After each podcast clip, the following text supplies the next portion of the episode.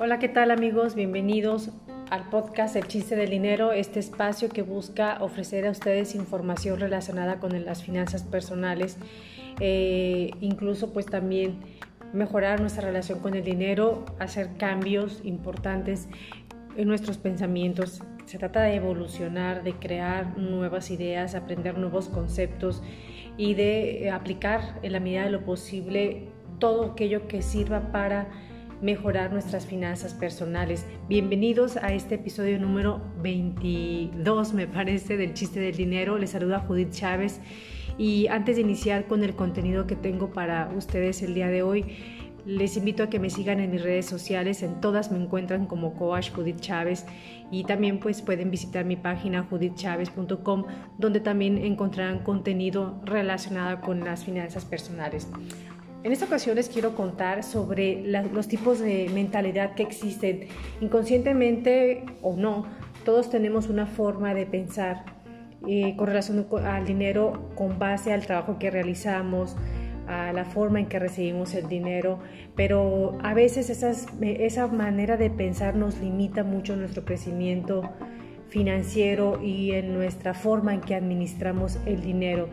Y entonces les quiero contar pues eh, algunos tipos de, de mentalidad que existen y que lo hago con toda paz, sin ánimo de hacer ninguna referencia peyorativa a ninguna profesión, a ninguna ocupación, simplemente para fines ilustrativos y basándonos en la forma en que se percibe el ingreso por las actividades que, que están relacionadas con ese tipo de mensualidad. De, bueno, traigo la, la, palabra mensualidad, pero es con el tipo de mentalidad.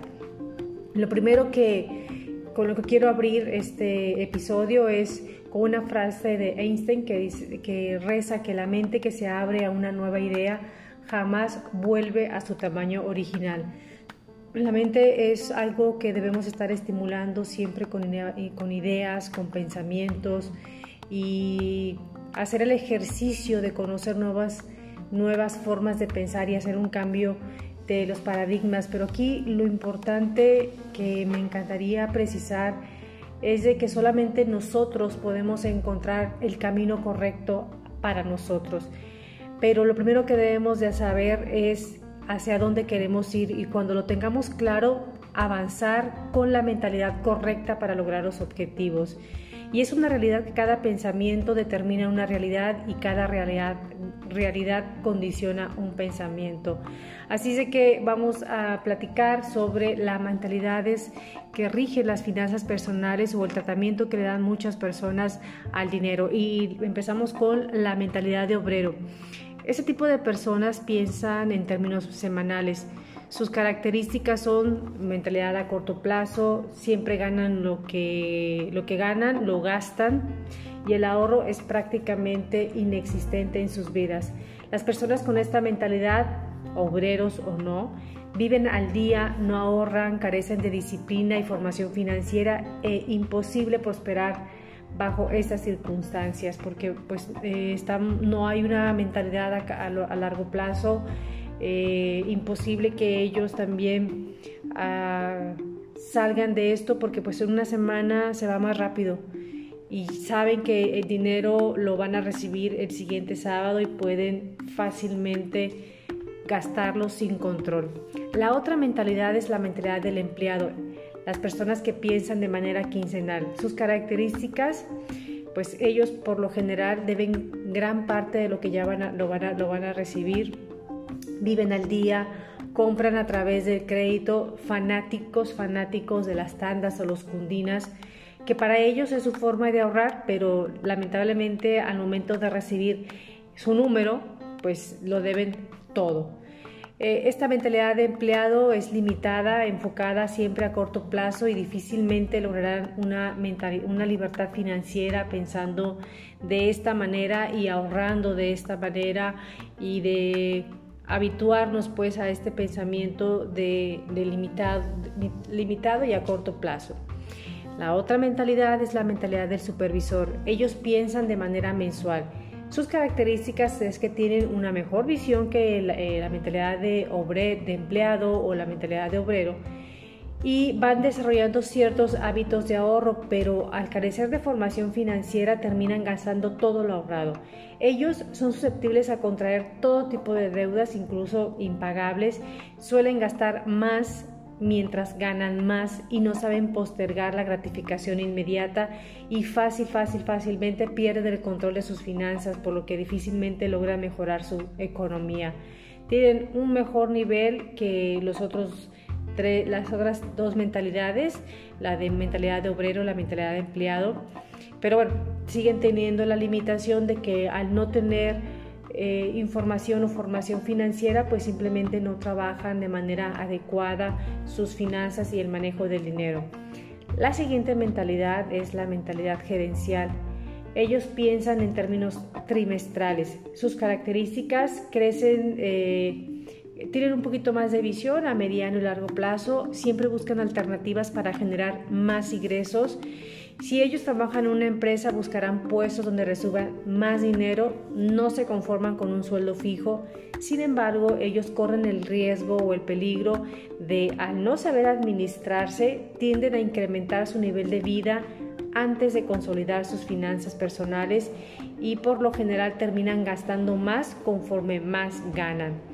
Es justo este tipo de mentalidad cuando eh, se puede iniciar el proceso hacia la libertad financiera. ¿Por qué? Porque para lograr esto es necesario que ellos tomen mejores decisiones financieras o tomen sus decisiones financieras a través de un presupuesto y de no elevar el costo de vida antes de lograr la, la consolidación de sus finanzas. Cuando ya tengan todo bien claro, bien controlado, es cuando ya pueden elevar su estatus o elevar su, su nivel de vida. Hay otra mentalidad, la mentalidad estratégica o directiva.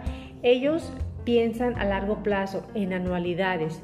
Sus características es que hablan en términos anuales, no se estresan por el corto plazo, por los momentos de crisis, pues ellos ya están preparados para afrontarlas, incluso están las prevén y ellos a ellos a ellos no les afecta ninguna crisis porque tienen sus objetivos bien claros y tienen todo planeado ah, justamente por la visión a largo plazo les da la oportunidad de tener una mejor proyección, una mejor seguridad.